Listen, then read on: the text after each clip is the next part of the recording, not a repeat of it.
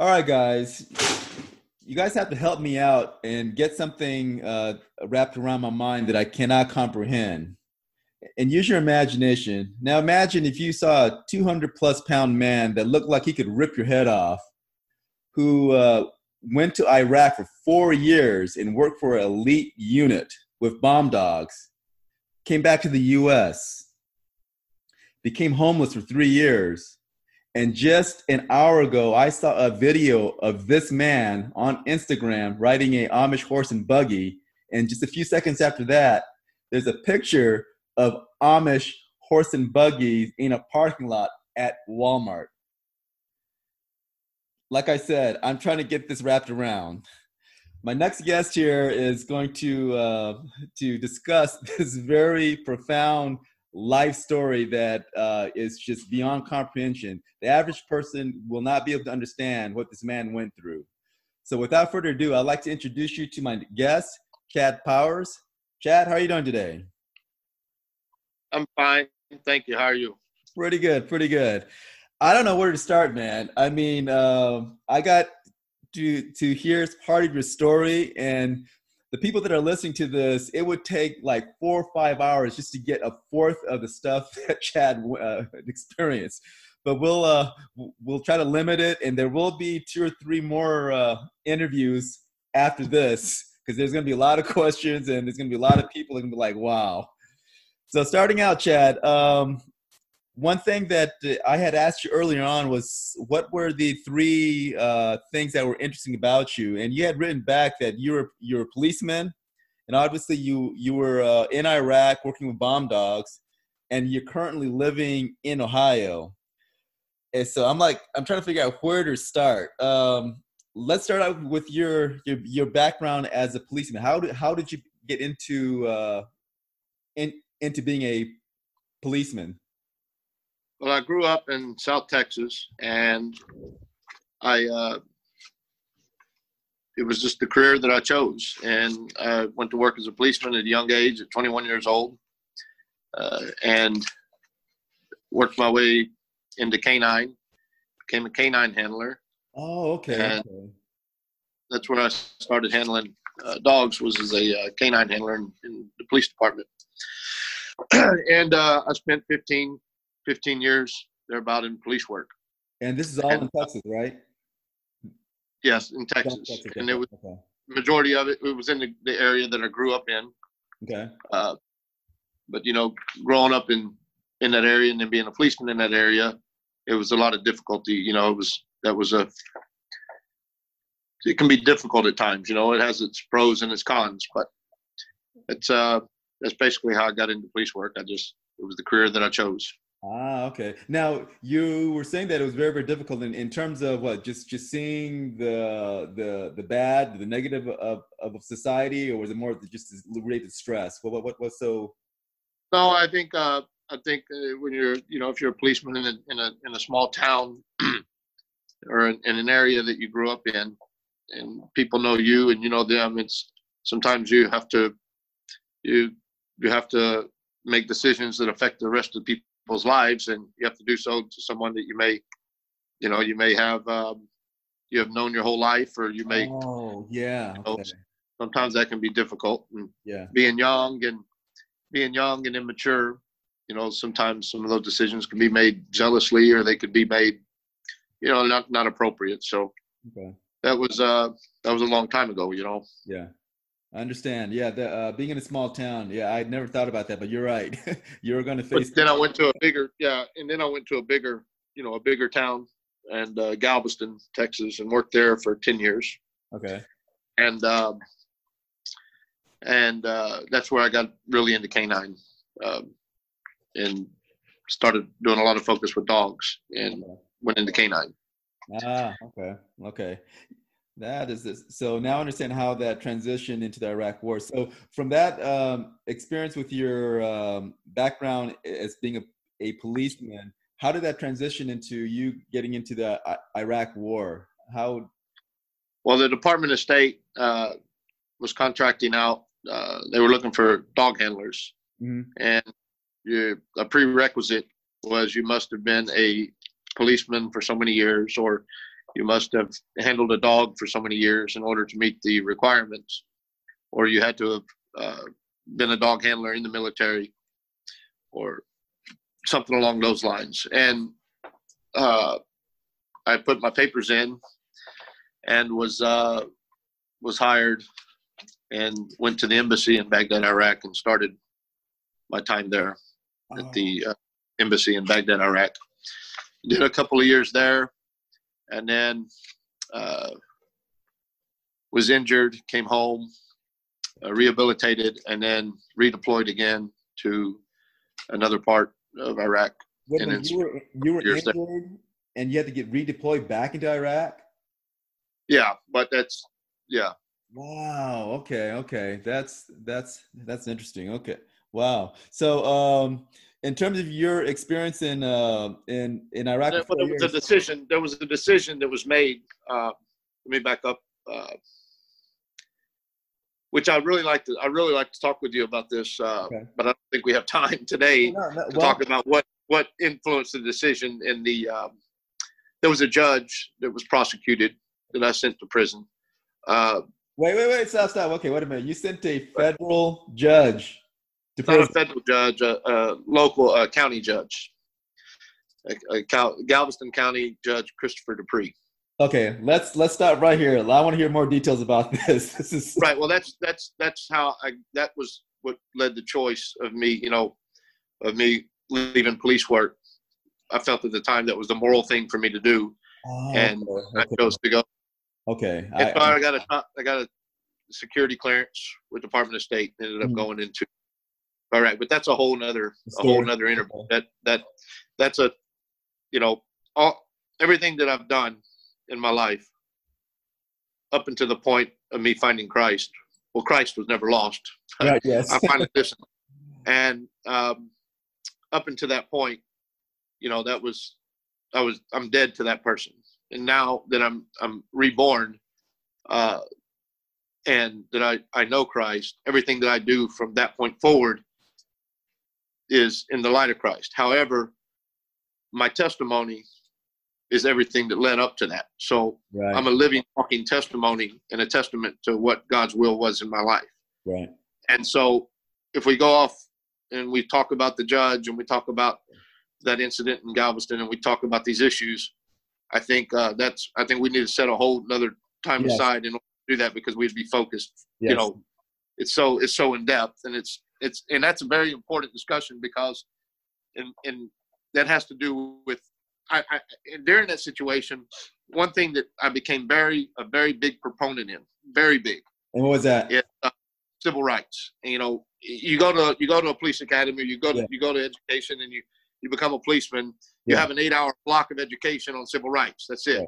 Section 1983, Title 42 of the U.S. Government Code talks about the, the working under the color of law. There's an eight-hour block of that.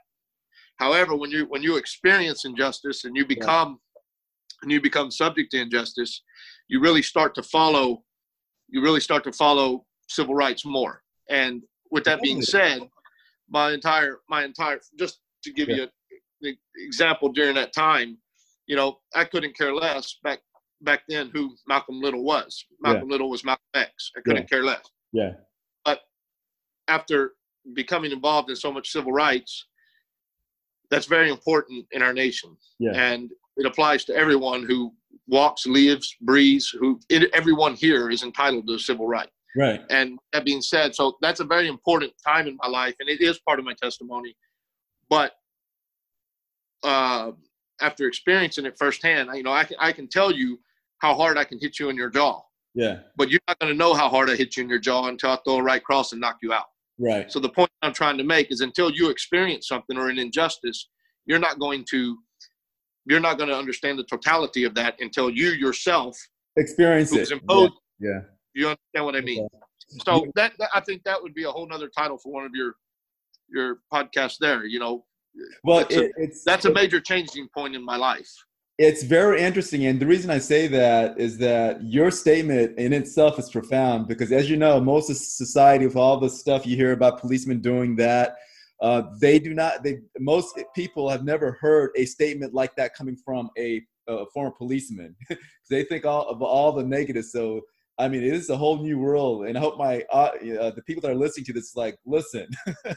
it's not what right. you see in the uh, in, in, in the mainstream media. That's just a very small t- tidbit of it. Well, yeah, and, and, and I'm not I'm not a I'm well I'm not a proponent, and I, I want to make myself clear.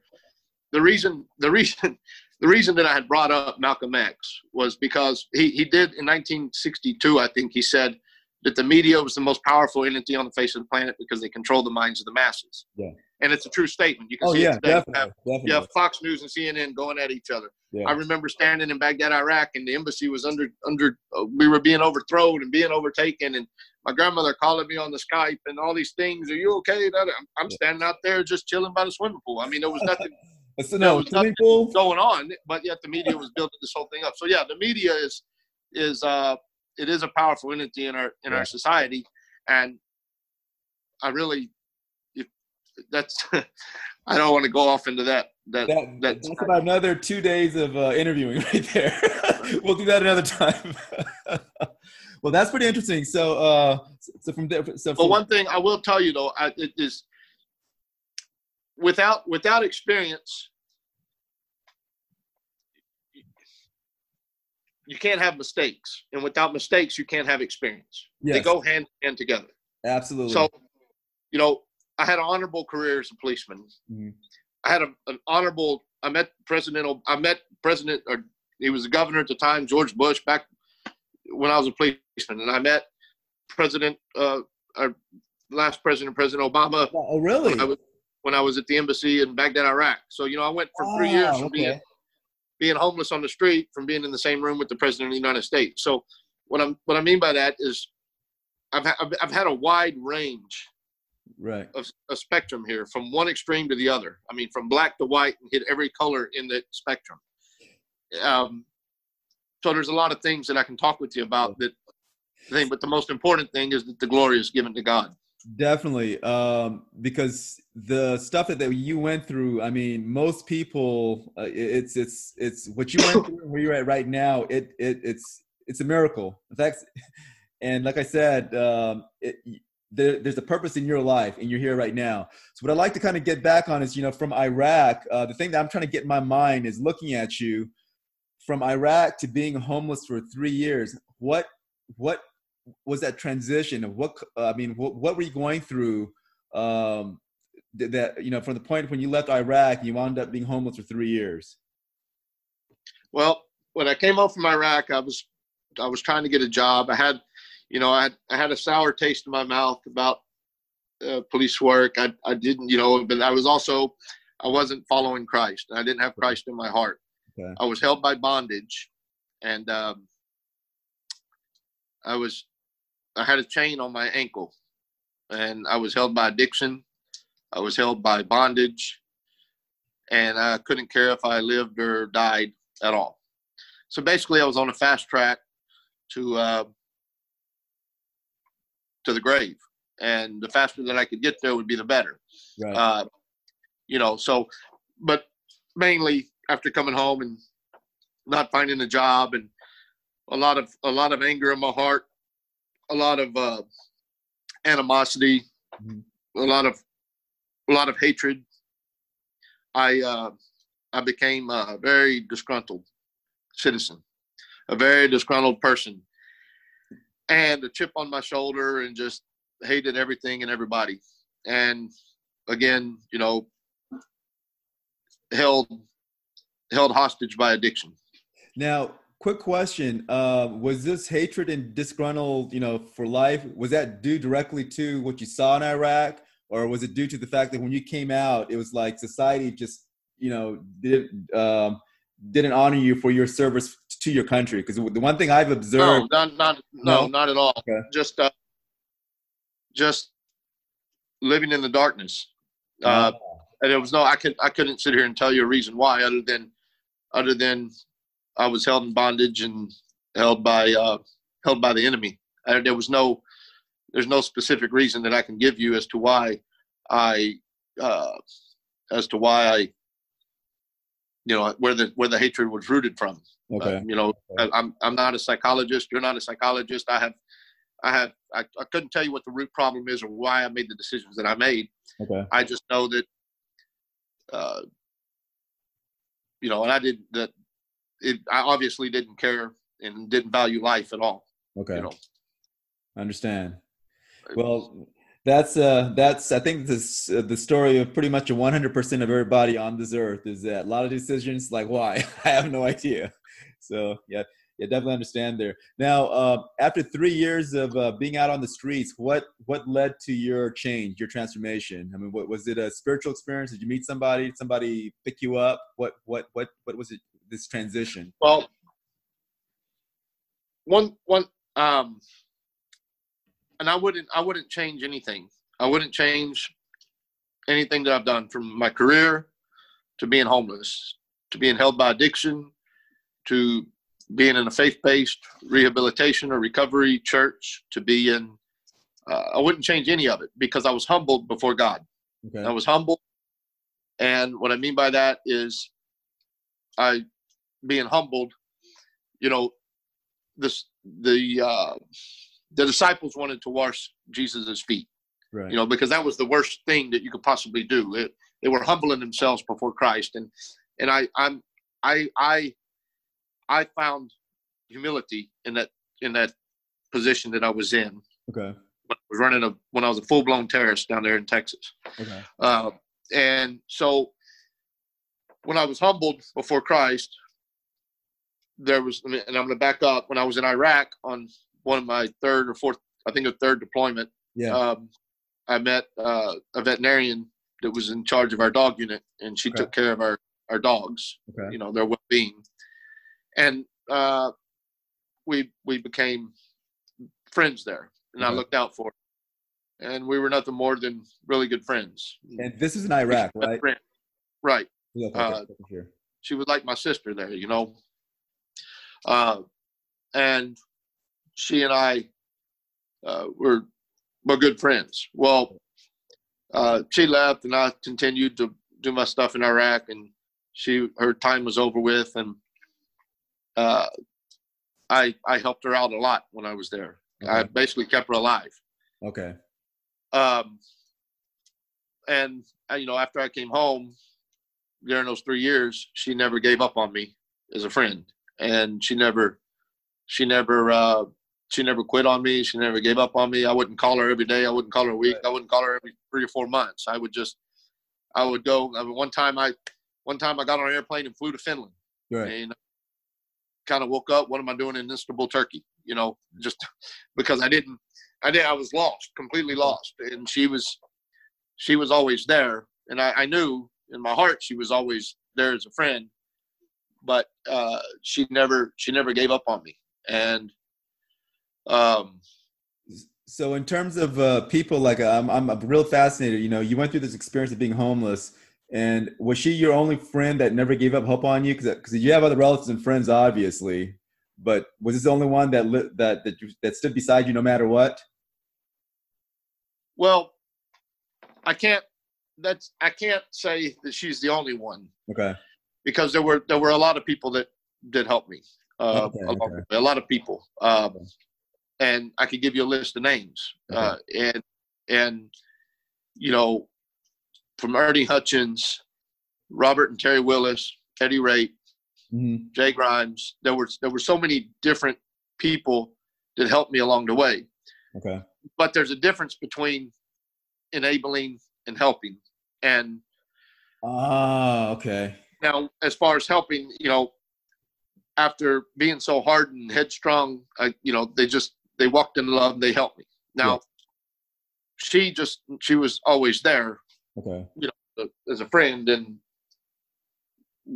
you know I, I can't say that she's the only one because she's not there's others Okay. Okay. But- it's kind of different if you have a relationship with someone that's like your sister your best Yeah. friend Yeah. you know and as opposed to someone that's just doing what god has placed in their heart in order to help you you know so she she wasn't the only only person along the line but she was definitely um, a major major player in it Okay.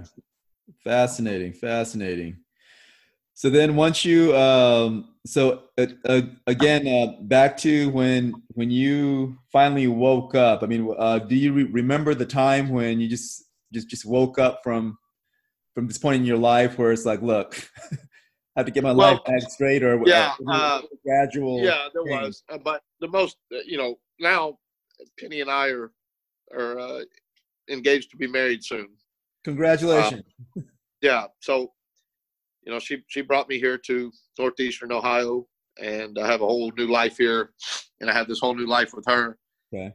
And so she, you know, so I'll be marrying my best friend soon. And you know, so that's that's how that's how that's okay. where that relationship led, and that's where that experience led. But she wouldn't have no part of me when I was out there, you know, other than I know she was helping me from behind the scenes, you know. Okay. Okay. Wow. Uh, but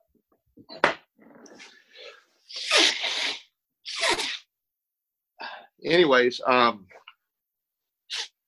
so um, what was your question now? So um, during this point in time, I know uh, uh, you being in the in the Iraq War, being uh, being a police. Um, was there any point in your life where where fear hindered your progress? or were you to the point where you know fear was not a uh, issue at all? Yeah. Uh, well,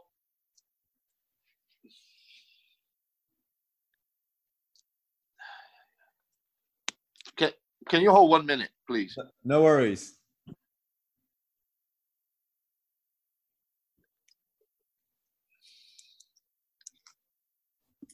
I'm having trouble here with the. Can you hear me? Yeah, yeah, I can hear you. I'm still here.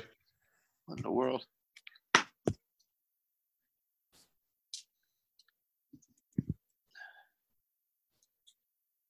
I see pictures of two horses, and I assume that is your fiance, right? yeah, I'm having the the volume has gone completely down, and I don't know what's. Oh, has it? Okay. Well, there you are. Are you there? Yeah, I'm still here. Okay. Okay. Yeah. Go ahead. Uh, so, so, so back to my question, you know, being in your line of work, being in the Iraqi war, being a police, um, did, did you ever get to the point in your life where fear was a major factor in terms of you, you know, changing your life, progressing forward? Yeah. Um, I've, I've, I've never been in fear of anything, uh, other than submitting to God. That was the only thing I've ever had a fear of is offering full submission to anything okay. or anyone. Uh, but i didn't i didn't have that issue with christ. But as far as the uh, fear hindering me from moving forward you know i think that's what the major major issue was with my self-destructive state when i came back from overseas was you know living in fear of course living in the darkness but having that that fear uh, controlling my life, you know, and I, and I couldn't tell you what it was, you yeah. know, the anxiety, fear, and things like that. But yeah, of course, the fear. I lived in a in a point. There was a point in my life when fear controlled my my entire life. I mean, it eventually yeah. consumed me. Yeah. Yeah. Um, you know, and I don't really want to discuss what the the details of the fear, but there was fear there, you know, that led me to doing the things that I did. And I'm not making excuses or anything like that, but it was definitely a fear there. Otherwise, I don't think you know we weren't walking in serenity or tranquility there. And when I came back, so okay. yeah, there was there was fear there. Wow. Yeah, that that's one thing that uh, um, even right now, not to the same level as your that you know in, in terms of your experiences, but it appears like that most people's uh, lives in general is dictated, and controlled by that fear, and until you address that, you know, people just continue doing the same thing over and over uh, over again until one day you right. wake up. At least that's yeah. my experience. yeah. Amazing, amazing, amazing. Um, in terms of uh, the what was very fascinating is the fact that uh, you you had this you know uh, experience in Iraq War. You apparently visited over 22 countries. In that experience, uh, and then winding up of all places in Ohio, you know, in an Amish town, I, I, I, I cannot yeah. get that through my brain. How? Yeah, I, have gone from, I've gone from, uh, yeah, that's definitely uh, Yeah. the story there. I've gone from uh, visiting all over the world, going to jail in India, Right. Oh, no, it, really? fighting with six policemen over in India. Oh yeah, they yeah. I was put in a box and hog tied to a chair like this with both hands here, well tied with both hands here, bag put over my head, sit there for eight hours. Guy comes in there, moves the door, smoking a big cigar. Looks like a guy on locked up abroad, you know, and he says, "You know, tell your embassy, we know tell our embassy." I was like, "You got a freaking deal." You want to really? drink chai? Like, yeah. We sat down, and drank chai. He turned me loose. I missed my plane. I had to go buy my own plane ticket because I didn't want to tell the government that I missed my plane ticket. You know, it was just this whole thing. So yeah, I went I, I, from all over the world, from Romania, uh, Finland, Yeah. Turkey, Dubai, running the streets of Mexico. I mean, all over the place. And, Yeah. And uh, now I've settled with the love of my life, saved by Jesus Christ, living in an Amish community with no material things other than my horses, my chickens, my goats, my farm, and our my life. You know, so and to think that you know i was at one point i could go out and buy you know i i i, I could there was banks i was getting 10 15 20 thousand dollar credit card offers going out you could, i could go buy anything i wanted to buy go do anything i wanted to do Yeah. i could you know i they pay you a lot of money to find bombs with a dog on the private side of it in iraq you know, Really? and- oh yeah and i could do anything i wanted to do and so Okay, because most people's So- concept is that it's it's all military related. So there was a private sector where people uh, paid you on a Yeah, private. but there's also a downside of that because the private side of it, you're not accounted for so much that uh, you're basically not reported. You're off the books, you know. So it's it's a little different, Oh, but it's a big risk you take, you know. So Okay. being this high risk contractor, you can you can end up you can do well, but you can also lose yourself. So if you lose yourself and nobody knows. So you're just just. Well, I mean, you lose yourself Yeah. morally, ethically. yeah.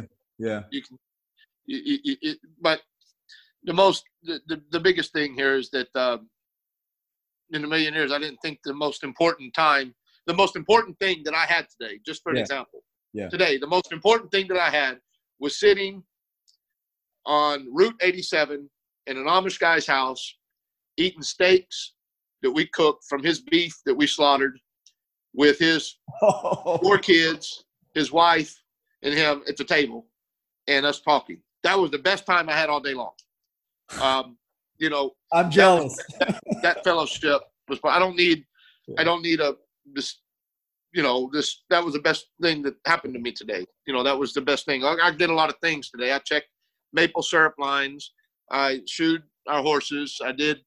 You know, I was running around with the farrier today.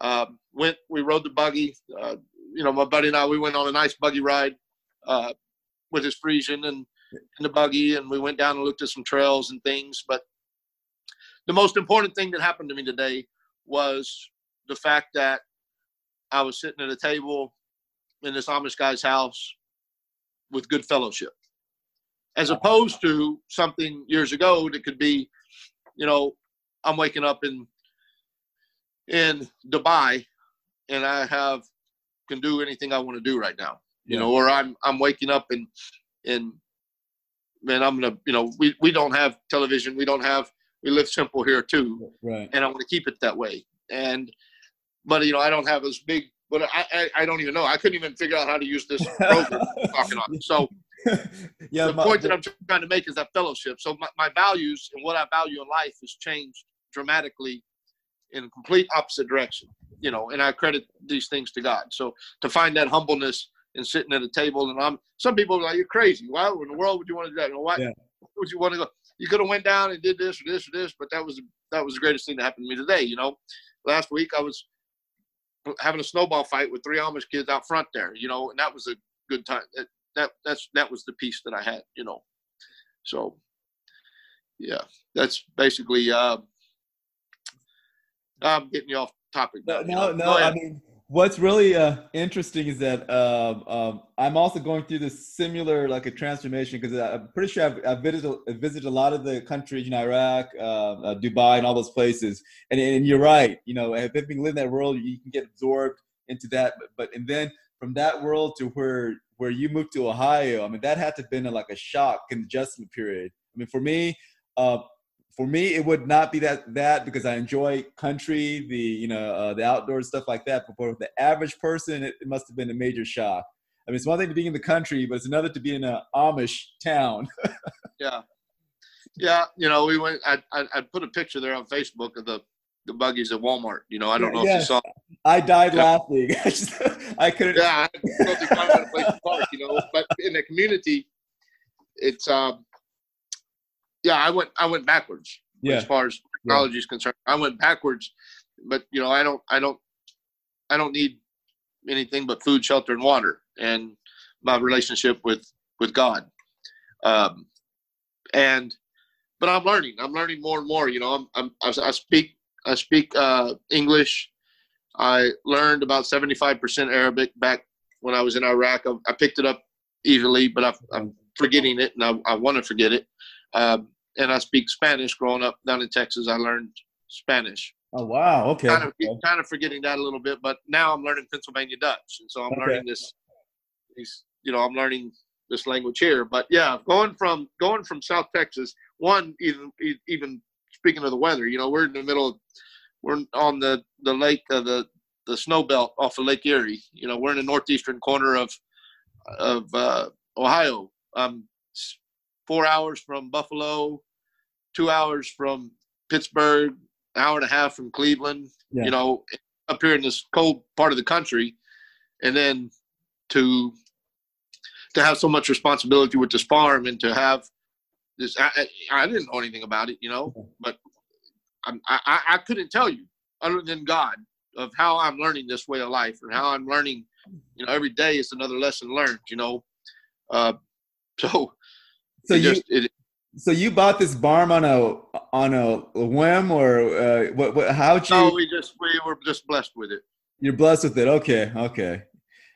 Yeah, yeah. That, that, that's uh, that's. Uh, I'm trying to wrap that around my mind here.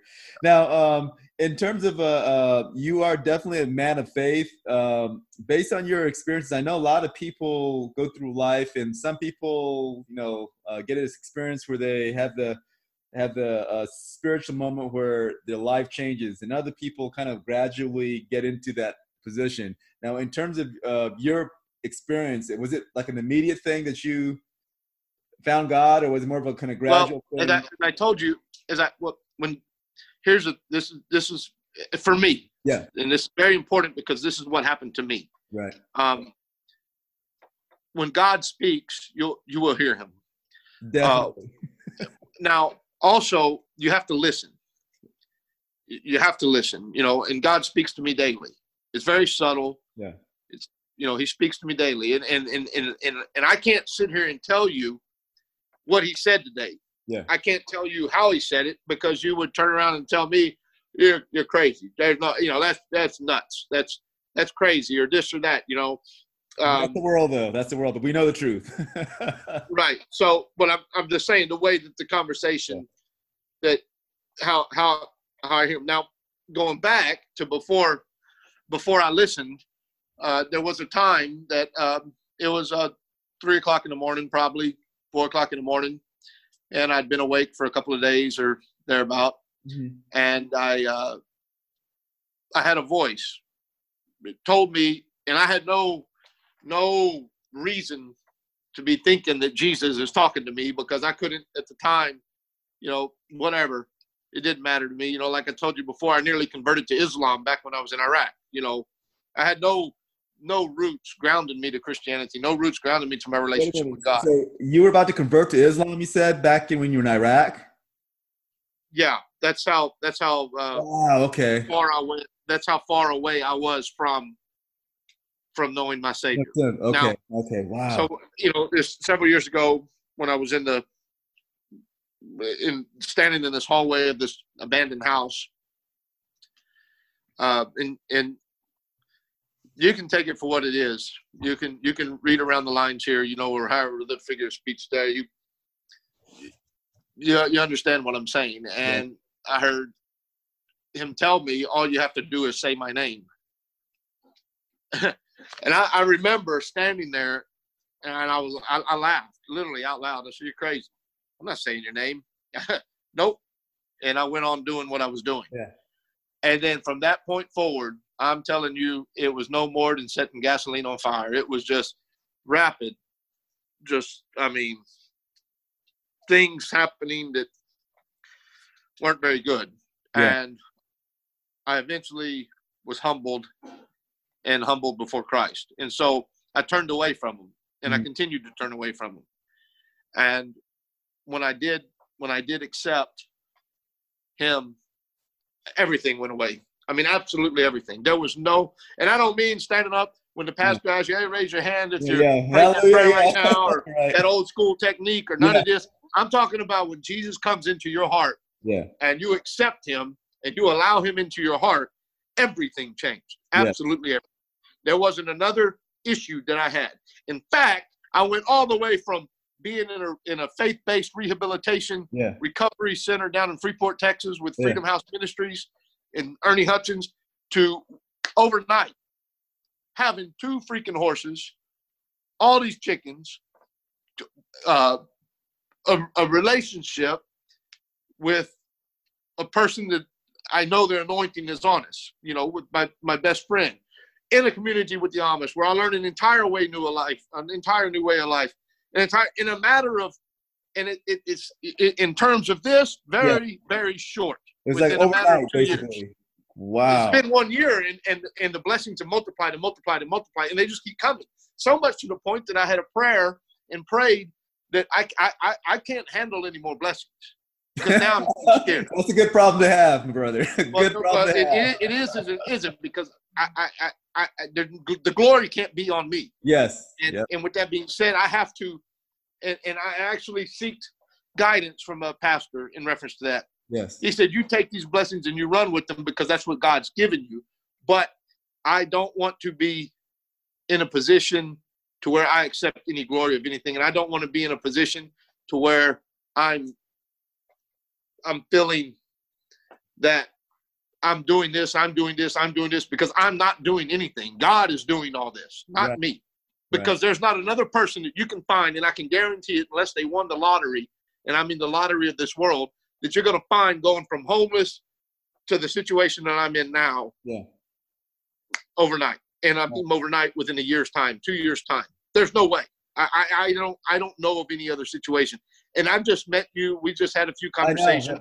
That's what's weird about if this. you knew the details and the Yeah. totality of a lot of these circumstances, you really couldn't wrap your brain around Yeah. it because you just can't. You can't wrap your brain around the glory of God. It's not going to happen. and and that's the reason uh, you know when we first started this uh, conversation you know I, I i'm still trying to get that wrapped around my brain because there's a lot of stories that the people that are listening to that don't know about that i that, that, that you, you told me earlier on and i still cannot get my brain around the change i mean if you're telling me that this change that you went through all happened in less than a year that is i mean in the in in, in the secular world that'd be impossible but in Right, and that's- world and I- it's I- impossible right. I'm saying. Oh, let me let me just clarify. The, the the the blessings have really multiplied within the last year. Yeah. As far as the direction of my life changing, that has been, you know, two or three years uh, in time. Um, the time of my life when I was running the streets in South Houston and homeless and down there in Brazoria County, that that whole time of the cloud, I couldn't tell you. I had I, I couldn't tell you dates, times, or anything. I, I I mean, I probably slept 60 days out of an entire year. I mean, I, that's that's how I couldn't care what happened to me at all. And now being here, I mean, if it was daylight outside, I could show you outside, and you, Right. you it's how the how my life has changed that fast. There's there's no other way but God.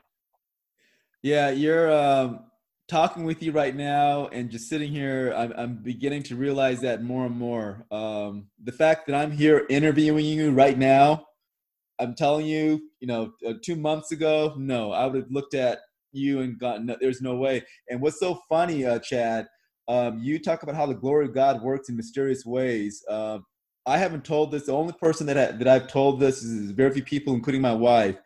I, I want to say about a couple of years ago, I had this pastor, um, and, and this will be a separate. In fact, you and I are going to have this conversation again. Who who I walked into this church. I'd never been into this church, you know, before. Walked in, sat in the back back corner, and after the service, uh, he just kind of uh, uh, stopped her. Look, no, uh, God is telling me that to to say some words to a few people, and he called on me. The man never knew who I was, but I was going through, you know, a right. emotional po- point, and I won't go into all the words, but he prophesied that I would be speaking to many men and having many men come to me with you know uh, the, the, the good word and i'm like when he said that you know i'm thinking you know the, the, the typical tv evangelist they on there you know bless you blah blah blah blah blah and i'm like no this man is full of you know right. whatever and here i am right now and i can't you know with hearing your story and what and listening to your story and i'm sure there's going to be a, thousands of people out there that's going to relate and they're going to be asking how did you do it and it's not it's not a secret at all you know it's not a secret. Right. God, you don't. You know, God's never been lost. But talking to you right now is like bringing back a lot of the stuff that I, you know, I'm still in self doubt. You know, I've been 48 years of uh, listening to God, but you know, being hard headed, just like no, no, no, no. But now it's like right. okay. So uh, it, it this is incredible. Wow, wow. This is uh, you know, and, and the only thing, the only thing that we can contribute to our salvation the only thing, there's nothing, absolutely nothing else that we can contribute to our salvation other than sin itself. Right. He, he, doesn't need us to do anything. He, he, we just have to sin and our salvation is there because of the because of that loving gift. It didn't have to be this way. You can be held in condemnation for those times that you didn't listen to God. I could be held in condemnation. I'm telling you right now, there's a thousand reasons that I could tell you right now that I should burn in hell a thousand.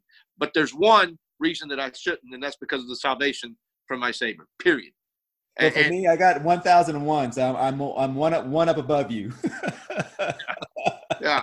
So and and that's the thing. We all we all have we all have history. We all yeah. have testimony. We oh, all yes, have. Absolutely. Yours is not greater than mine. Mine's not greater than yours. His is greater than that. You know, we we all have been there. And and going back, uh, to, just to give you get to give you an idea. When I when I after I had you know when I woke up in this rehabilitation uh, rehab uh, uh, the Freedom House there when I when I when I finally came to a couple days later mm-hmm. and I was eating breakfast and there was a guy that was mopping the floors around me you know and he hadn't spoke to me the whole time I was there and I, he's like you don't remember me do you and I was like no I don't remember you he pulled his hat off and he's like, "You gave me this scar right here on my head." I said, "Dude, I don't even know you." And he he said, "No, you did this one time back in 1998 when I ran from you and you were a policeman. You caught me and hit me in the head with a flashlight." I don't remember. You know, you you, you were nothing but a number to me. From ten years now, ago. From ten years ago, you said, right? Well, it was 1998. Okay. When, when the incident occurred. Now he's one of my best friends. He's part of my testimony, and I'm part of his testimony. Uh, he that is incredible. I, I, stay in touch with them. I try to talk with them regularly. Uh, you know, but looking back, I didn't value. I didn't value other people. You know the way that I valued myself. I, you know, I could remember that it was a major incident. You know, he went to jail for a long time. Yeah. Because of something that I said he did, and because of the fight that I had with him, and this and that, and so forth. And he was prosecuted, and then his entire direction of his life changed because of that. Here I am, 20 years later, sitting in a rehab place with him, and here he is right here. And now we just talked the other day. That so is. A, so that that that's what I mean by I wouldn't yeah. change anything anything in the world because, you know, I, have offered my roof to him. I've offered, you know, you got a place here always. You and many others. Now I know my my my my my big goal is is to open a is to house the house young men with addiction and get them back into working society and get them back into work and and and lead them to God. And in order to do that, you have to have this, you have to have that, you have to have this, or you have to have this. No, I don't. I just have to have the blessing and the anointing to do so. And it and it'll. And so I have no doubt that now you know I'm just have this and this and this and this, but the that time will come, and that's why I'm here. And I know what I'm supposed to do. So you talk about the prophecy and Yeah. someone prophesizing of your life. There's no doubt that, I, and, and I'm going to tell you this, and I'm and I'm going to talk about your wife. Yeah. Because I woke up one Saturday morning, and for some reason, you know, I talked with your wife back on one of my deployments, and we talked about dogs and we talked about a few things because she was big on Belgian Malinois. Yeah. And I, I I hadn't talked to the girl, I hadn't seen the girl, I had I had know nothing about her other Yeah. than the, the conversations that we had back then in relation in reference to Belgian Malinois. Right. And we met on this Facebook uh, Belgian Malinois group. And uh, that Saturday morning, I woke up and there was a message from her. Well, the Saturday me back up that that Saturday morning, I woke up and I was like, you know, I need to, I need to send, I need to send uh, her a Rubino this message to say, hey, I hope all is well. How are you doing? Um, I hope all is well, and just a, a nice message that uh, you know. I was just that's what my immediate thought was when I woke up in the morning. You know, our brain is fresh in the morning, Right. and they say God speaks to you early in the morning and things. Is what some people say. I, I don't know. He speaks to me all the time, but I listen more when I get out of bed. I got to do this or this, Right. and then it was like that. That's what I thought in the morning. Well, then I happened to get on Messenger, and I looked and I got a message from her at about 9 p.m. the night before Yeah. saying, "Hey, I would like to talk with you about my husband. Yeah. Uh, has got a podcast going on, and he maybe would be interested in your story, and uh, he would like to interview you." And I didn't even think twice about the response. Was absolutely, I'll call you at five o'clock today, Wow. ten o'clock today. I think I told her. So the only reason that I responded so quickly is because that was confirmation in the fact of what I had thought about the morning that I'd woke up. I need to call her. Lo and behold, the night before while I was sleeping, a message was sent, and I had no idea until I saw it, you know, that afternoon. So um, that actually, normally I would, I would think about it. You know, would I really need to? Do I really need to go talk to this guy Yeah. on the internet about this, this, or whatever he wants to know? Probably not. But there was, I got other things doing. I still haven't done the chores tonight. But what I mean, what I'm, what I'm getting at is that that was confirmation in itself. So that's that's why I'm doing this interview with you now, and I have no no no reservations at all. You know, I, I'm um, Chad. The funny thing, it's not even funny at all. Um, and this is for the people that that are, that are listening. I'm I went through the exact same thing too. This is the uh, the interview where I sat down today trying to figure out. I initially had a plan of you know what direction I want to go, who my audiences was, but I was still questioning. I was like, is that really, really what I want to do? And now with you here, I mean, I'm- right now, I can't even explain it right now. It is direct confirmation of what this podcast is going to be about, bar none. It's not going to be about all this other BS crap that you hear, you know, uh, sensationalism. This is about what it's going to be about. People like you, bringing people, you know, back to Jesus Christ, uh, providing hope. So I thank you. I mean, it's uh, this is direct confirmation. I mean, this is just beyond uh, what I can comprehend right now. But thank you very much, Chad. Yeah. Definitely.